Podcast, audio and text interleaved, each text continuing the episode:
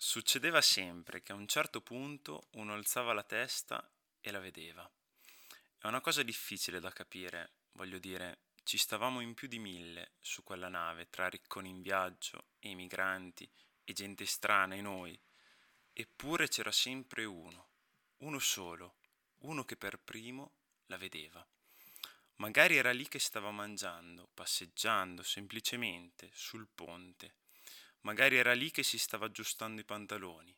Alzava la testa un attimo, buttava un occhio verso il mare e la vedeva.